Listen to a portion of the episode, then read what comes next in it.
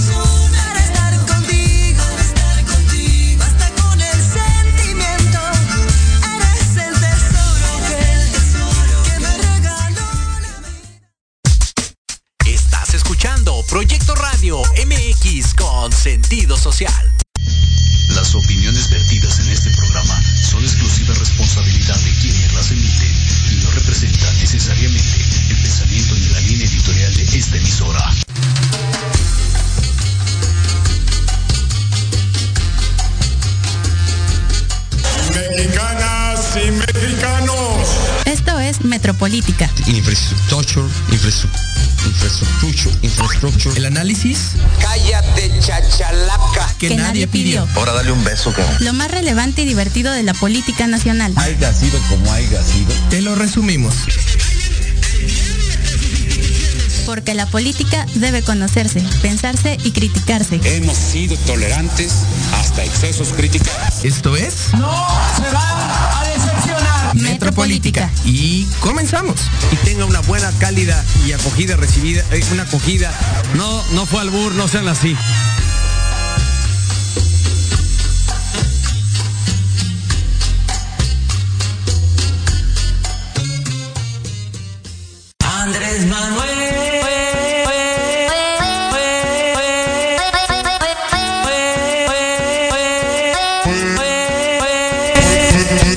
Y comenzamos. Bienvenidos, esto es Metropolítica, el programa que está muy emocionado porque ya se va a acabar este inmundo año 2021. Eh, estamos en el último episodio de este, este año, ya con todas las ganas para, para arrancar uno nuevo. Y pues en esta eh, eh, en esta tónica, pues vamos a resumirles el, año en lo bueno, lo malo que, a nuestra consideración pues ocurrió en el ámbito político y social en nuestro país. Eh, y bueno, para hablar sobre este tema, pues cuento con mi hermana del alma. ¿Cómo estás, Jime? Mucho gusto tenerte aquí. Hola, pues muy buenas noches a todas y a todos. Muy contenta de que ya se estamos cerrando este ciclo en Metropolítica, en Proyecto Radio. Y pues estamos cerrando el año tal vez con, con muchos sentimientos sí. encontrados, pero muy contenta de que pues compartimos todo este año, todos estos martes con ustedes y pues vamos a, a hacer este resumen muy a nuestro estilo de qué es lo que hemos percibido bien, no tan bien, regular. Ahora sí que pues todo en general así como, es, como se es. viene manejando en la vida. Mira, creo que terminamos este año sin... Eh, regresar con nuestros ex. Regresa, terminamos este año sin hacer eh, alguna de esas cosas horribles eh, que la gente joven de nuestra edad suele hacer eh, en la desesperación, pero entonces creo que es un año bueno, creo que fue un año eh, en, a grandes rasgos positivo, pero pues a mí me gusta comenzar con lo malo para ya después que, que, lo bueno vaya poco a poco saliendo. Ahora sí que terminar con el postre. Así es, así es. Entonces, eh, sí, exacto. Vamos a comenzar con una crema de espinacas. Una crema de espárragos y luego ya terminamos con un cheesecake. Que es muy bueno. Ay, el cheesecake. Sí, exacto. O sea, que, saludos a Lisa y a su cheesecake que, oh, nos, sí. que nos regaló hace dos semanas porque estuvo buenísimo, Lisa. Gracias y cuando quieras venir, caile con un cheesecake. si no, ni te presentes. Este, así que, Jimena, pues te preguntaría. Eh, digo, creo que tenemos muchas cosas, o podemos decir muchas cosas eh, que salieron mal o que no se dieron de la forma en que hubiéramos querido. ¿Cuál sería la, el primer aspecto negativo de este 2021?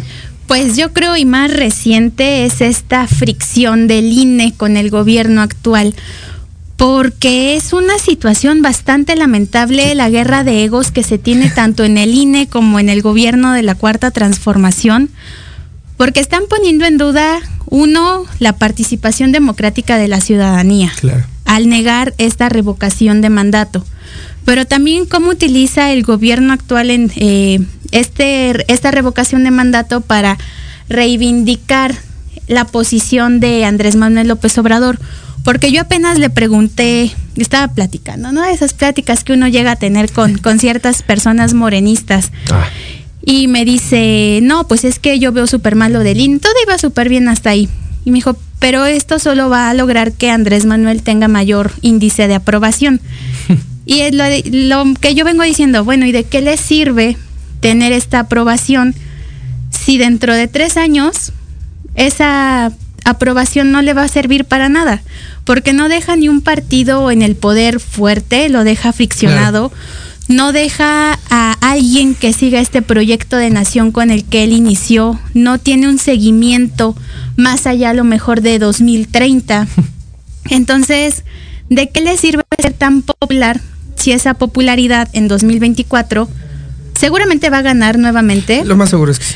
Pero no le va a funcionar y seguramente e, en la primera mitad del sexenio del 24, pues no va a haber una continu continuidad de este proyecto y aún así están poniendo en duda lo que está haciendo el INE y el INE por el recorte al presupuesto que sí tenía, pues ahora eh, manda para atrás la revocación de mandato, que yo insisto, a quien más afecta es esta participación ya no representativa a la que estamos acostumbrados, sino esta participación ciudadana en la democracia como debe ser, que nos involucremos en la vida política y social del país, únicamente hace que nos vayamos alejando más y más y que esta apatía que ya tenemos pues siga creciendo, porque en realidad no entendemos si es para que el presidente tenga aprobación, si realmente es una participación democrática de la ciudadanía para más allá, porque muchos piensan que únicamente es esta revocación de mandato para Andrés Manuel, pero es un precedente para los sexenios venideros. Sí, y eso es muy importante, ¿eh, O sea, digo, si, si, bien podremos estar o no de acuerdo con este proceso de revocación, este, eh, o de este presidente, eh, es algo que tenemos que cuidar y algo que debemos de mantener para las siguientes administraciones. A mí me parece muy curioso que eh, pues bueno, como sabes, se interpusieron denuncias penales. Bueno, que este es un, un, pleonasmo, pero bueno, se, se, impusieron denuncias eh, a, los consejeros del INE. Em, es un poco curioso que al Instituto Nacional Electoral se le busque intimidar con este tipo de denuncias y sin embargo, eh, los expresidentes, a esos a los que querían enjuiciar y a los que estaban eh, bien eh, atentos a querer meter a la cárcel, pues no tiene nada en, su contra. O sea, a ellos sí, mira, ni se les toca, ni se les tocará, obviamente, porque existen pactos. pero, por otro lado, pues al instituto que como lo hemos dicho muchísimas veces, tiene fallas y se tiene que cuidar, bueno, se tiene que cuidar y se tiene que reformar en, donde, en donde se tenga que reformar pero pues es el salvaguarda de nuestra democracia, bueno o malo, pero pues creo que no sería o no es el mejor enfoque, no son las personas correctas a quienes deberíamos de, enfocar nuestras em, o nuestra procuración de justicia. Vamos a la primera pausa del episodio de hoy, Jime, y pues seguiremos ahondando en estos aspectos que consideramos negativos de este año 2021 que está por terminar. Así que regresamos.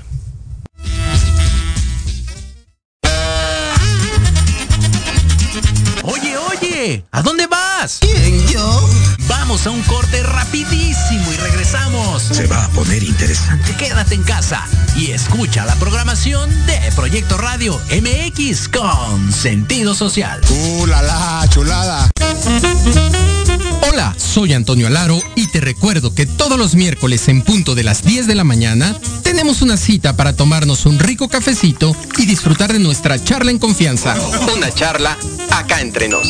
Con expertos en coaching, liderazgo, desarrollo personal y más. Te esperamos aquí en proyectoradiomx.com.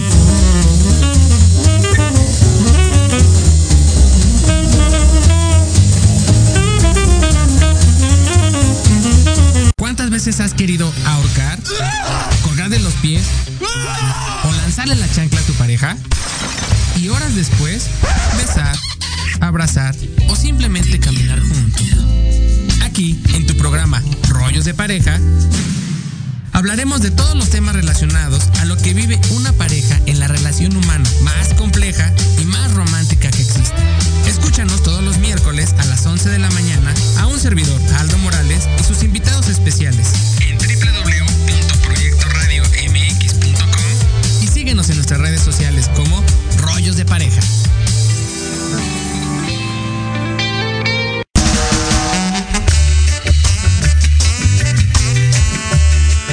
Todos los miércoles de 12 a 1 Tequila Doble. Un shot de adrenalina para tus oídos con Patti Cuevas y Ale Domínguez. Charlas interesantes de fondo y sin miedo. Sociedad. Espectáculos. Bienestar. Arte. Salud. Turismo. Cultura. Y gastronomía. Solo aquí por Proyecto Radio MX con, sentido social.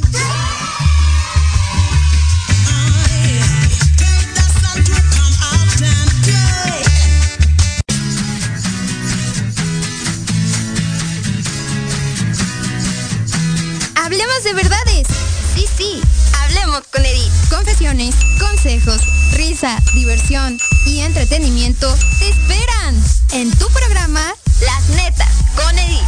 Todos los miércoles a las 3 de la tarde por Proyecto Radio MX con sentido social.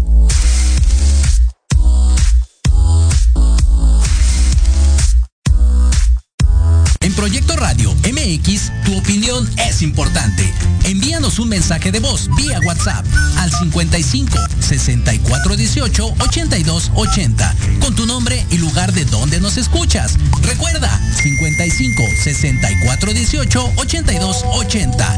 Ahora te toca hablar a ti. ¿Por qué no se toca en vivo? A ver, toca en vivo. No, pues ¿quién la va a tocar en vivo? Pues yo la voy a tocar, compadre.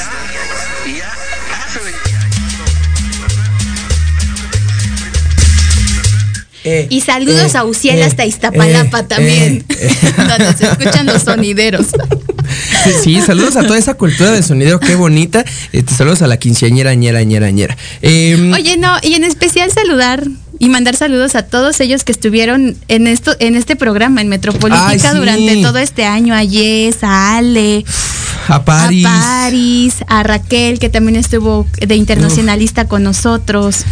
Sí, fue, fueron, fue un año lleno de, de invitados, lleno de, de gente que pues hizo este programa más grande. y- Aurelien también. Aurelien, por supuesto. Obviamente también a, a- a Alejandro y a Romo, Ay, a José que, Luis, que sí. si bien no estuvieron mucho tiempo, pues obviamente siempre serán parte de, de Y Metropolítica. a las fanses número uno, A, nuestras mamás. a nuestras mamás, A que si nos mamas. están viendo les mandamos un saludo. y un besote. Eh, seguimos, seguimos, sigamos hablando sobre estos aspectos eh, negativos. Jime, eh, si bien esta cuestión de, del INE fue eh, o, o sigue siendo algo de lo cual tenemos que, que preocuparnos y, y en lo Y cual tenemos que, exacto, poner atención. Eh, Yo también quisiera destacar y destacar bastante el- los hechos de corrupción en este, en este año. Eh, si bien yo creo que todos los que votaron por Andrés Manuel sabían o tenían la fe de que él siendo esta persona pues respetable, yo no creo que Andrés Manuel sea corrupto, eh, pero y entonces que esta, esta idea de que si el, de, si el de hasta arriba no lo es, los de abajo tampoco, yo creo que sí nos han quedado muchísimo a, deber. Están pues todos los contratos de, la prima Felipa, está Bartlett, que, que, eh, bueno, este señor va a estar eh, o sus escándalos siempre van a estar ahí. Están los dos hermanos del presidente. eh, está el caso Lozoya, que pues tal vez algunos no lo vean como corrupción, pero yo creo que todo lo que tenga que ver con el sexenio peñanietista y su relación con esta administración está plagada de corrupción por el simple hecho de existir un pacto de, intocabilidad, ¿no? ¿Tú cómo, cómo ves esta cuestión de la, de la corrupción?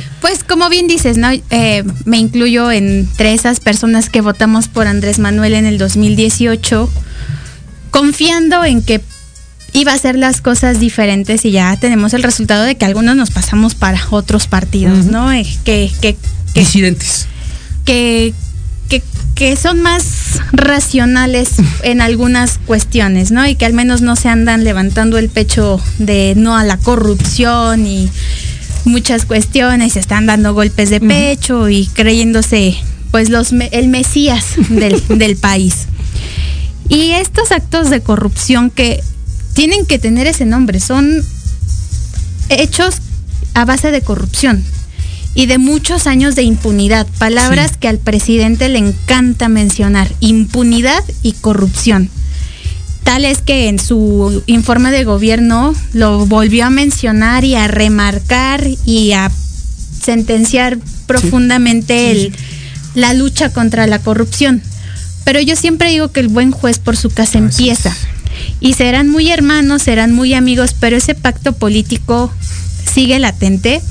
Únicamente se cambió de administración, pero no de actos políticos que corrompen la democracia del país, que, que polarizan aún más a la sociedad, que, que rompen con la misma economía y que van afectando todos los sectores porque no se puede generar una sinergia donde haya de verdad justicia e igualdad para todas y para todos, sino que únicamente se está castigando a quienes están en contra del gobierno. Y él ya lo ha dicho, Andrés Manuel lo ha dicho. Pues yo solamente represento a los que votaron por mí. Tal es el caso de que, por ejemplo, las mujeres ni nos voltea a ver cuando cuando tenemos algún acto de violencia hacia Así es, nosotras o cuando es. alzamos la voz y le tenemos que llevar las fosas de las mujeres desaparecidas a Palacio Nacional porque el presidente no quiere ir a las fosas y no quiere ver más allá de Palacio Nacional. Entonces, yo repito, el gobierno no es Andrés Manuel López Obrador, contamos con las cámaras altas y bajas, contamos con eh, la Suprema Corte de Justicia, contamos con organismos autónomos y aún así la corrupción la vemos en cualquier lado. Tal es el caso del CONACIT, por ejemplo, donde también, del donde está el CIDE también. Entonces, también si nosotros como sociedad no exigimos un gobierno sin corrupción, pues en realidad ellos van a seguir sin hacer, Claro, haciendo sí, sí, como sí. que hacen y diciendo como que, que sí están castigando. Entonces sí es lamentable cómo va aumentando la aprobación hacia el presidente, pero cómo va aumentando también la corrupción y la ceguez o la ceguera hacia la misma corrupción. Sí, y es que yo sí estoy muy de acuerdo, Jim. Digo, no sé si, si tú lo compartas, pero yo sí comparto esta idea de que eh, el presidente sí debe de ser un ejemplo y que si él demuestra, no solamente él, sino su círculo llegado, su gabinete, eh, su familia inclusive, eh, digo, no, no su familia... am, haciendo, no sé, dando mordidas o cosas así, porque los casos de su familia tuvieron que ver con su campaña, ¿no? Y con su partido.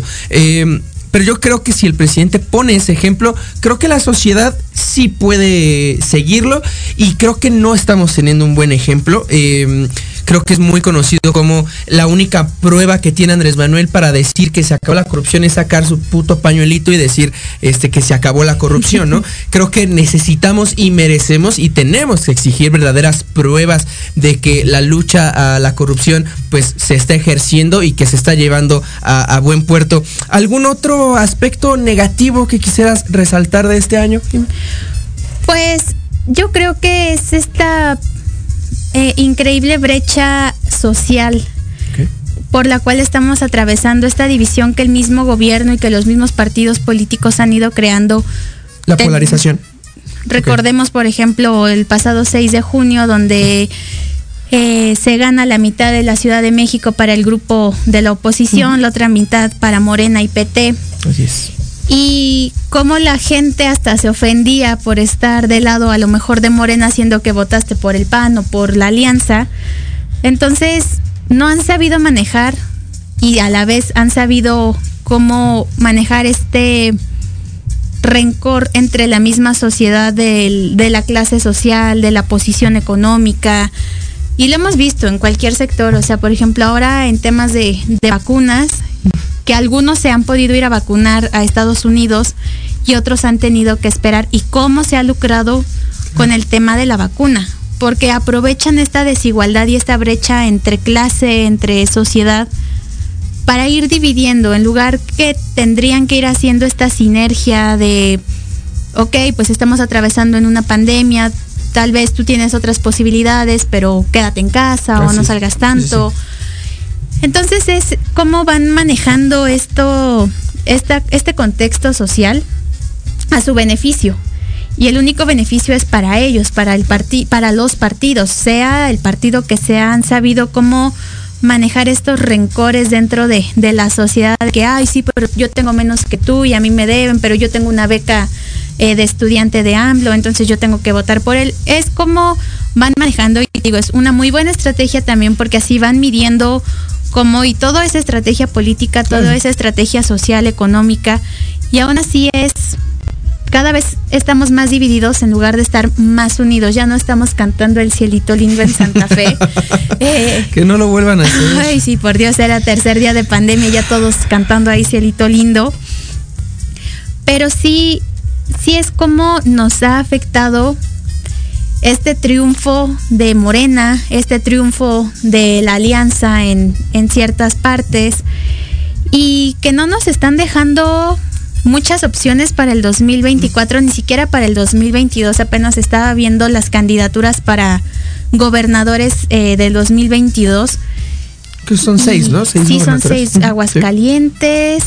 Eh, ay, no me acuerdo. Esto traigo presente Aguascalientes.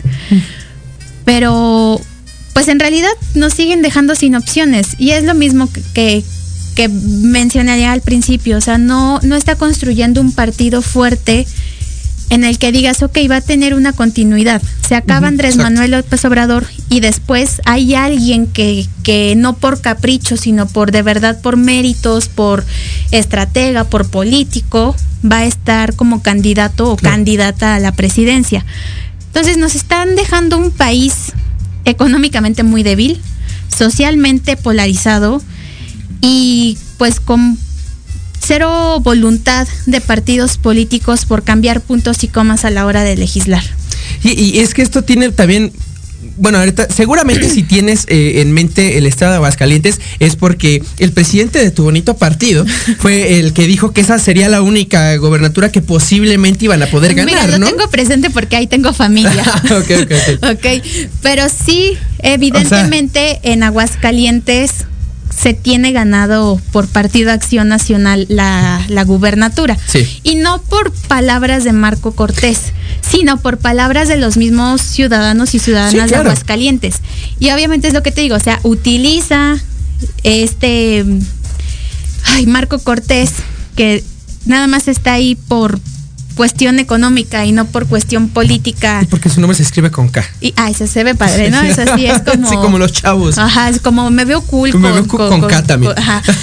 Eh, entonces, pues, están aprovechando y te vas a Aguascalientes y ves el contexto social. Es dif- muy diferente al de Ciudad de Claro. México, por ejemplo, al de Querétaro, al de Chihuahua. Y es evidente quién es el partido dominante y quién es el partido que va a ganar las elecciones, pero a qué costo. Entonces, a lo mejor puede ganar la gubernatura, pero ¿qué va a pasar con los municipios? ¿Qué va a pasar con, con, las entidades o municipios de, del estado en donde pues el crimen organizado aumenta, en donde Encarnación de 10 mm, hay toque de queda y no pueden salir después de, de creo que las 8 o 10 de la noche? Porque estamos eh, con este tema de la violencia que también pues no han sabido controlar. Yo creo que también ese es un tema, mu- un punto bastante negativo en este y en cualquier gobierno, pero pues se ha ido incrementando y es por esta ingobernabilidad que Claro. existe en nuestro país. Eh, igual en este asunto de, o en este punto negativo que mencionas, pues reflexionar sobre la nula oposición, ¿no? O la, o la eh, oposición tan débil. Que, que- tenemos en estos momentos, Eh, la alianza, si bien se presentó como una muy fuerte opción y lo vimos en esta división tan clara de la Ciudad de México, que para ellos fue toda una, una victoria, eh, ahí está el mismo presidente del Partido Acción Nacional diciendo que de las seis gobernaturas solamente podrían ganar una, ¿no?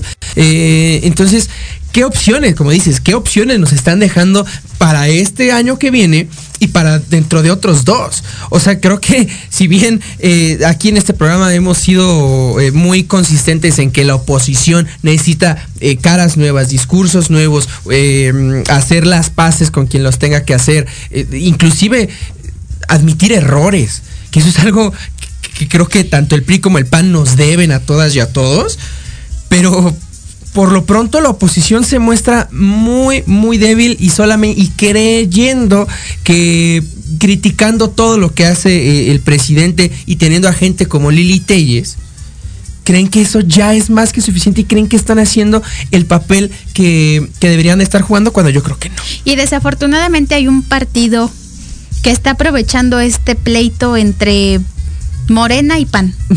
Y es este partido silencioso que muchos años estuvo en el poder, que está sabiendo aprovechar y que seguramente tendremos de regreso para 2030. ¿Crees? Uf. Ay, que la boca se te haga chicharrón, mano. Sí, es, es de lamentarse que no haya otra opción política en nuestro país y que las mismas caras de siempre sigan al frente de estos partidos. Yo no sé si otro, bueno, el otro punto negativo que quisiera poner ya para terminar con estas cosas negativas sería la violencia o la desigualdad y la pobreza. Eh, que Que al final van Exactamente, van muy de la mano, porque si bien no, no vamos a ser eh, de esas personas que van a decir que eh, todos los pobres delinquen, porque no es así, pero la desigualdad, la pobreza, la falta de oportunidades, la falta de recursos, sí ha estado muy ligado, sí está muy ligado a pues a los niveles de violencia que, que dices, eh, Jime, pues es, es, un problema de, de, los otros presidentes también. Pues sí, pero también hay que tener en cuenta que si, si seguimos a este ritmo de, de, homicidios como, como ha llevado esta administración, pues vamos a tener cifras mayores a los sexenios de, de, de Calderón y de Peña juntos. Entonces creo que esto sí es para, para remarcarse, eh, igual en en el último estudio de, de pobreza de, del Coneval, pues salió o, o resultó que, que, que, México han habido 6 millones más de pobres. Eh, si bien esto tiene mucho que ver con, con, la crisis sanitaria por la pandemia, pues creo que estamos muy conscientes de que el gobierno o el Estado no ha puesto mucha, mucha atención, no ha dado los apoyos suficientes, no se ha eh, ocupado una, un buen porcentaje, un porcentaje importante del Producto Interno Bruto para apoyar a empresas, a pequeñas y medianas empresas, a, a productores ag agrícolas. Es decir, eh, si bien están muy bien de la mano tanto la pobreza como la violencia, pues no se están atacando ninguno de los dos problemas, ¿no? Creo que vamos mal en ambos. Y que todavía nos están cambiando al Banco de México claro, y a sí, los secretarios sí, de Economía, de Hacienda. O sea, no hay alguien que le dé continuidad Exacto. a temas. Perdón, ya se fue. a temas tan importantes que necesitan blindar al país. O sea, en cuestión económica ya sea por el tema de la pandemia, pero es un rezago que traemos sí. de siempre, o sea, no únicamente de Peña o de o Calderón, de los gobiernos neoliberales. De, sino es esta falta de atención que, que, no se le ha puesto justamente, como dices, a apoyar a, a, medianas y pequeñas empresas, que las empresas grandes son las que se quedan con los beneficios totales y que en esta parte sí es cuando yo le doy la razón a Obrador y que culpa justamente a estas grandes empresas de la desigualdad. Pero si lo ponemos a pensar, ¿qué está haciendo él por ello? O sea, sí. únicamente en las mañaneras estar diciendo que los gobiernos neoliberales y que las empresas, ok, carnal, pero ¿qué estás haciendo tú? Exacto. O sea, nada más le estás diciendo, pero ¿cómo estás actuando? Dando más becas, qué padre. Pero después de estas becas, ¿qué siguen? Porque no hay empleos para los jóvenes dignos, no hay, no hay empleos para las personas que ya ejercieron su carrera sí, sí. y que ya no tienen otro lugar en donde crecer, en donde se nos da la espalda a los jóvenes con la ley de juventudes y que Moreno no la quiere aprobar. Entonces es realmente como el mismo sistema crea un rezago social que afecta a todos los sectores. Ya nos dimos cuenta que nuestro sistema de salud no es el adecuado. Estamos eh, atravesando una crisis sanitaria mundial, pero cómo la hemos atravesado. Y claro. yo repito, o sea, yo no creo que hemos que hayamos hecho mal en México el manejo de la pandemia. Tenemos a la mayor de la población vacunada. Uh -huh. eh, tenemos también el sistema educativo, pues que más se ha visto rezagado en el rezago que ya había. Entonces es todo esto como la economía o la falta de ella no blinda al país. Eh, Andrés Manuel apenas hace unos días salió diciendo que él espera con toda su alma que se dejen de usar combustibles fósiles porque afectan al medio ambiente mientras construyen dos bocas una, una refinería. No cabe duda que la doctrina del conservadurismo es la hipocresía. Eh, vamos entonces ya a quitarlo, a quitarnos las malas vibras, neni. Y, comencemos hablando de, de, lo que consideramos lo bueno de este, de este año, que creo que sí hubo. Sí hubo varias cosas. No sé cuál, cuál te gustaría, con cuál te gustaría empezar, o si quieres que comience yo. Pues mira, creo que hemos tenido un, un 2021 con muchas victorias para las mujeres. Eh, se ha despenalizado el aborto. Bueno, no el aborto, sino la interrupción legal sí. del embarazo se ha vuelto legal. Eh, también tenemos eh, beneficios en cuanto a nuestra menstruación digna. No en todos los estados, pero ya se, ya se ha ido avanzando. Y se comienza a hablar de ello. Y también se comienza que... a, a, a, Se ha abierto el debate sí. y se ha abierta la, las opiniones. También tenemos estas victorias en cuanto al matrimonio igualitario en distintos estados de la República. Eh, tenemos también esta parte de mm, paridad de género dentro de, del Congreso de la Ciudad de México. Tenemos este, esta victoria en la Cámara de Diputados y además la integración de grupos que antes no estaban en estas representaciones, afromexicanos, eh, extra- eh, extranjeros, bueno, o sea, que viven en el extranjero, indígenas, eh, personas con alguna capacidad diferente. Entonces son estas victorias que por lo malo no se habla. Y aún así la lucha de las mujeres este 2021, pese a que estuvimos en casa, pese a que estuvimos tal vez con esta fricción de eh, las mismas feministas, de no entender bien cuál es nuestro rol por tanto punitivismo dentro del feminismo, nos hemos aprendido a integrar nuevamente Sí. para quitar este puni- punitivismo de para ir rompiendo con este sistema patriarcal en el que vivimos, en este sistema de pactos tanto de violencia como políticos, como económicos, también ha ido disminuyendo y se ha ido visibilizando la violencia económica que vivimos las mujeres. Otra gran victoria es que se habla ya de, personas gestantes, Ah, claro. no únicamente Sí, sí, de sí. mujeres, que se ha aprendido a respetar el cómo te gusta que te llamen, el cómo te gusta sentirte, eh, sentirte más libre con tu sexualidad. Creo que fue un año 2021 de liberación, de reafirmación y de cuestionarse mucho cuál es la lucha. Y no me gusta, ya, ya les había yo dicho que no me gusta mucho esta palabra de lucha, sino cuál es nuestro rol que debemos tomar.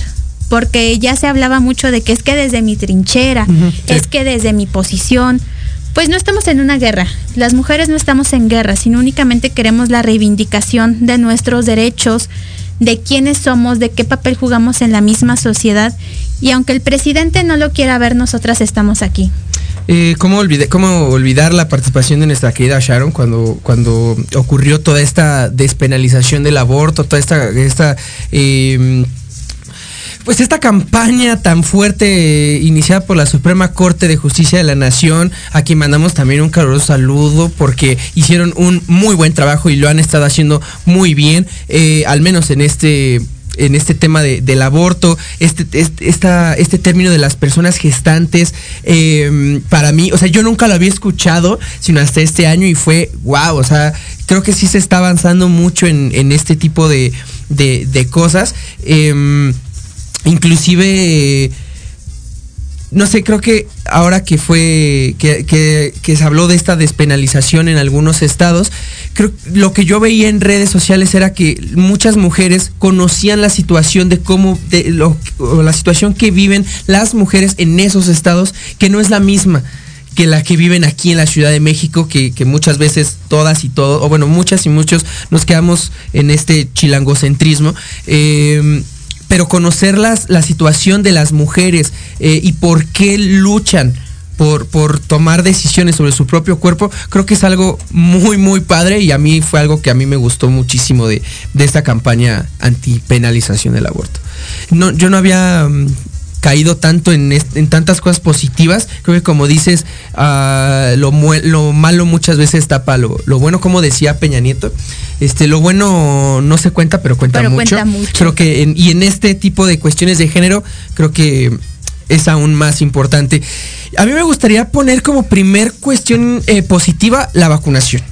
La vacunación, eh, podremos tirar toda la mierda que queramos a esta administración, a este gobierno o administraciones, no bueno, no solamente a la federal, sino administraciones eh, estatales y municipales, pero creo, creo que México sí ha hecho lo mejor que ha podido con lo que tiene, que si bien no somos un país pobre ni mucho menos como para no poder comprar vacunas, creo que la, eh, la organización para la aplicación de las vacunas, no solamente aquí en la Ciudad de México otra vez, yo me vacuné en el Estado de México y fue también algo eh, que a mí me sorprendió, la verdad, porque digo, yo no vivo, bueno, no, no me vacuné en Ecatepec o en Toluca o en estos municipios grandes e importantes.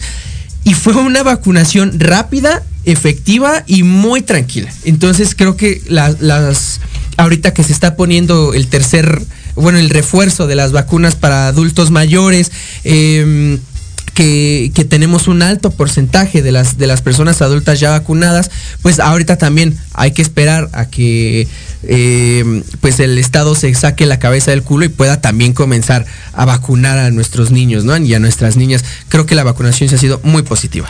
Sí, y antes que nada, mandar un saludo a, a, Antonio Alarcón, que tiene su programa aquí en Charlas en Confianza los miércoles a las 10 de la mañana. Está muy bueno, yo ya, ya lo he visto. y está, está bastante, bastante bueno. Y creo que este gobierno nos cayó la boca. Sí, sí, sí, la verdad. Sí. Porque muchos estábamos escépticos y escépticas en cuanto a al tema de la vacuna. Ya se van a tardar un año, güey. Yo, no, y deja tú, un año era una bueno, sí, sí, sí. era algo Posi bueno, optimista, ¿no? Sí, optimista. Yo sí dije, no, pues a nosotros de 18 a 29 nos van a estar vacunando por ahí del 2023. Sí, sí, sí, sí. Y la verdad es que la gestión en cuanto a vacunas, y no me caerá bien, pero la gestión de Brad para conseguir y para manejar este tema de conseguir vacunas y la logística a nivel federal y a, a nivel no, local de cómo se han implementado, sí. la verdad yo creo que ha sido de lo más positivo.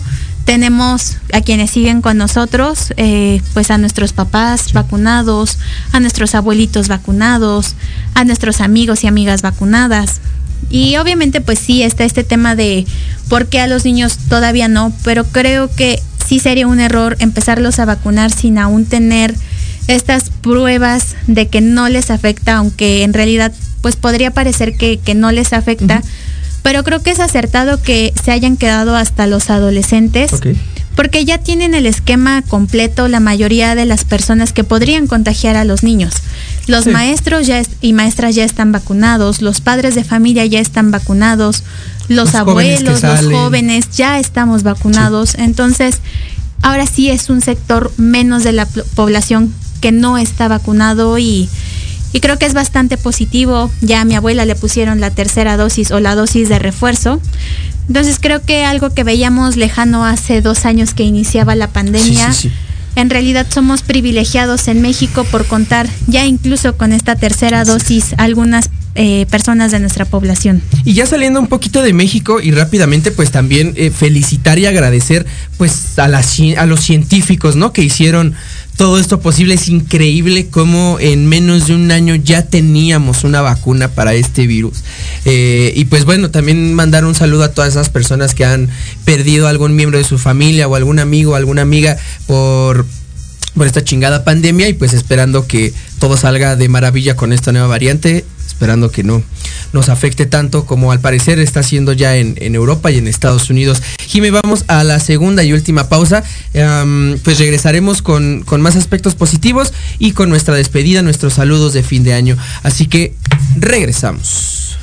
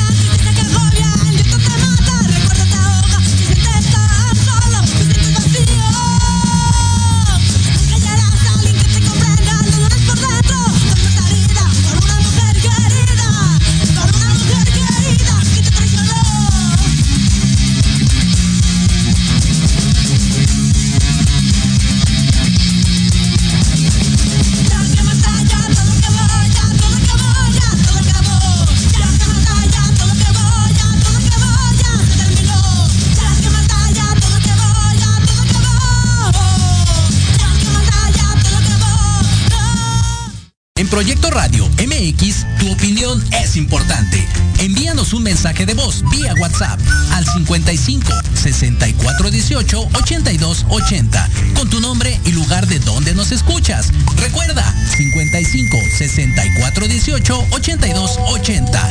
Ahora te toca hablar a ti.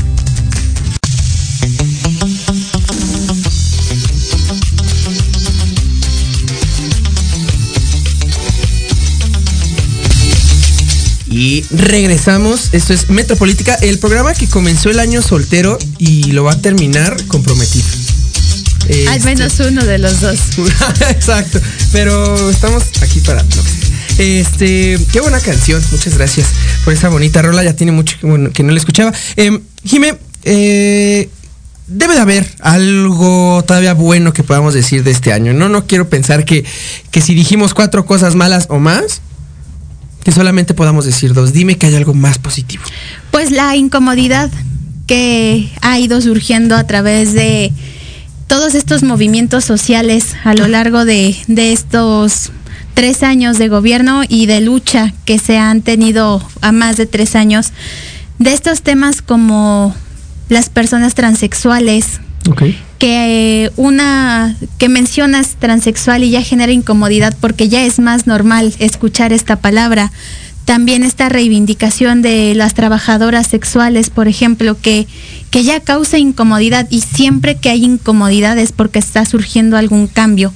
De estos derechos a las personas, por ejemplo, trabajadoras del hogar que también están eh, reivindicándose, que se les está dando mayor atención, o sea, y no es por parte del gobierno, sino es por parte de todas las activistas y los act- activistas que, que hay en nuestro país, que hay en el mundo también, por esta visibilización a los grupos vulnerables, por hablar sobre el uso y costumbre y sobre las malas prácticas dentro de ellos, por hablar también de que decimos que es normal, pero no es nor- que lo normal no es que sea correcto. Creo que las voces de los jóvenes se han escuchado este 2021, pero también las voces de las personas de grupos vulnerables se han, se han escuchado. Se le ha dado foco de atención al movimiento migrante también. Entonces, todos estos ruidos que hacen los derechos humanos están bien, porque eso quiere decir que vienen cambios y que tal vez no como los queramos tan deprisa, pero la lucha y el activismo por ellos está. Y si ya estaba, ahora está más fuerte. Tal es el, por ejemplo, que en Chile ya, ya hay un presidente eh, que representa a la sociedad y no únicamente a un grupo, sino que estos cambios y movimientos sociales es una marea que, que tarde o temprano va a llegar a cualquier rincón del mundo y lo estamos viviendo en México. Como tú bien decías, antes tú no escuchabas este término de persona gestante y ahora ya se escucha.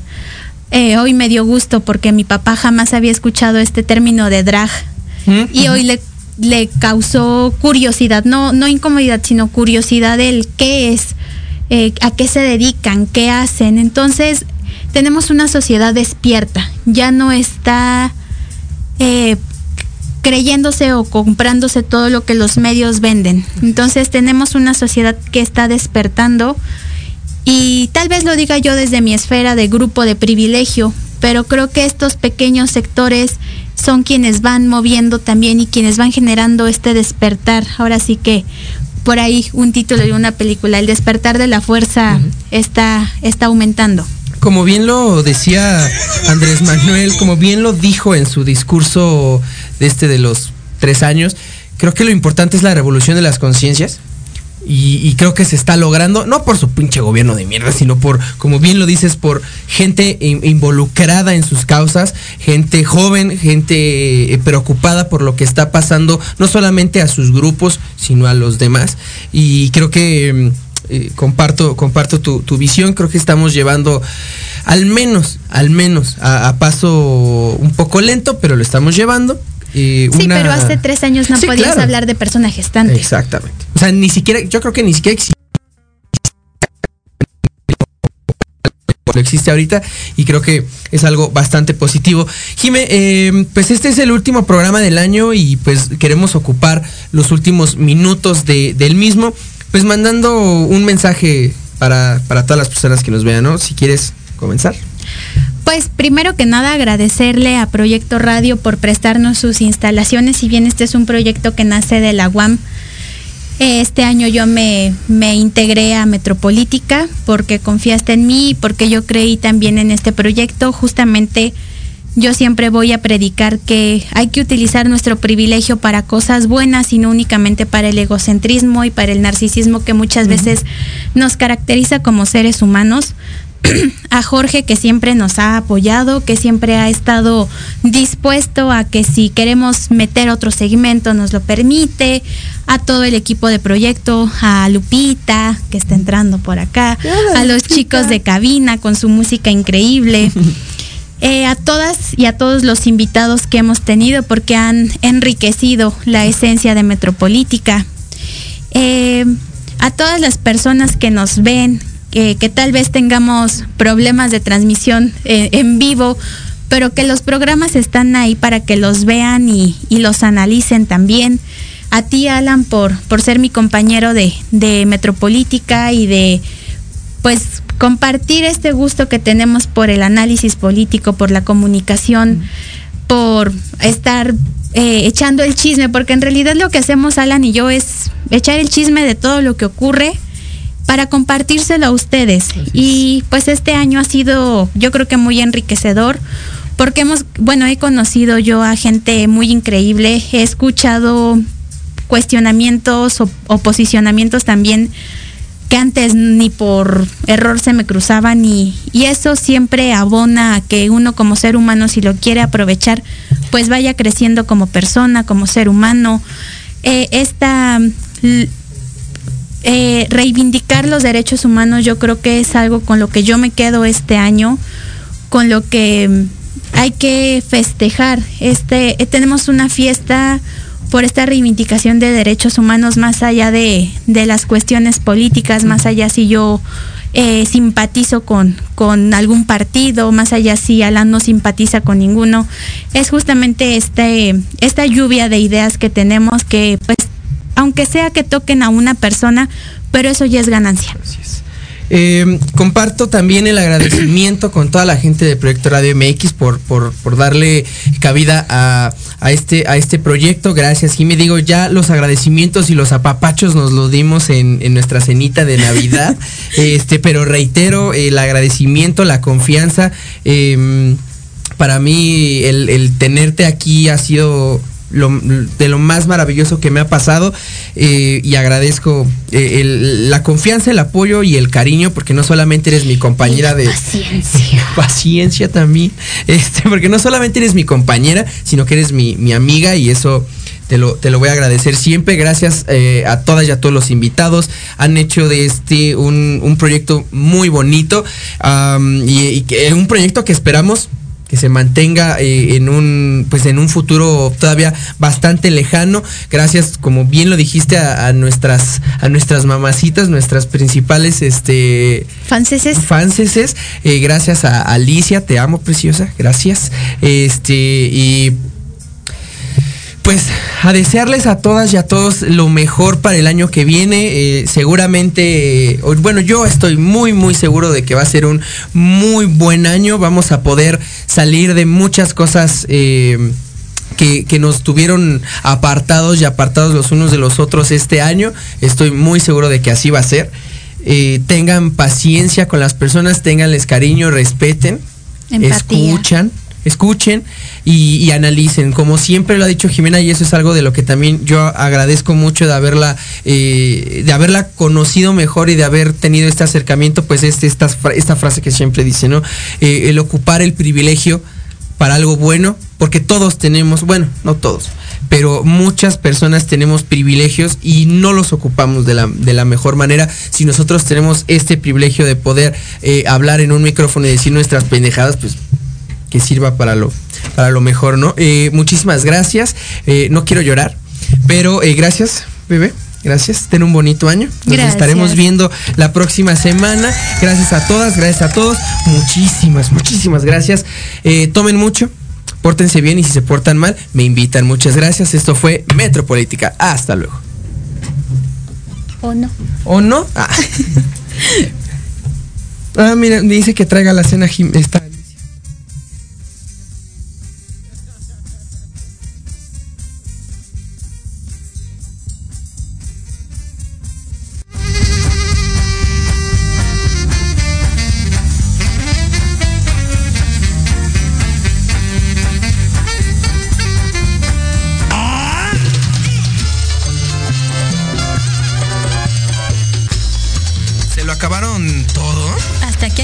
Metropolítica. No, no fue albur, no sean así. El análisis que, Que nadie pidió. Ya sé que no Nos escuchamos la próxima semana en punto de las 8 de la noche. Solo aquí En Proyecto Radio MX, con sentido social. Se acabaron los privilegios.